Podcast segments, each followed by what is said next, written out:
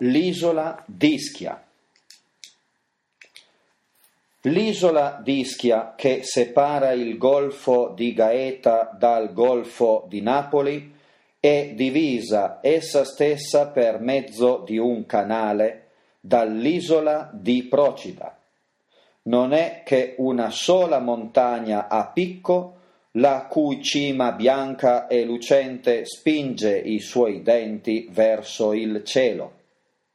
I suoi fianchi scoscesi, incavati di valli dirupate di letti di torrenti, sono rivestiti dall'alto in basso di castagni di un verde cupo. Le sue spianate, più vicine al mare, sono coperte di capanne, di ville rustiche e di villaggi, mezzo nascosti da filari di viti. Ognuno di questi villaggi ha la sua marina, così si chiama il piccolo porticciolo dove galleggiano le barche dei pescatori dell'isola e dove dondolano alberi e navigli a vela latina, i cui pennoni toccano gli alberi e le vigne della costa.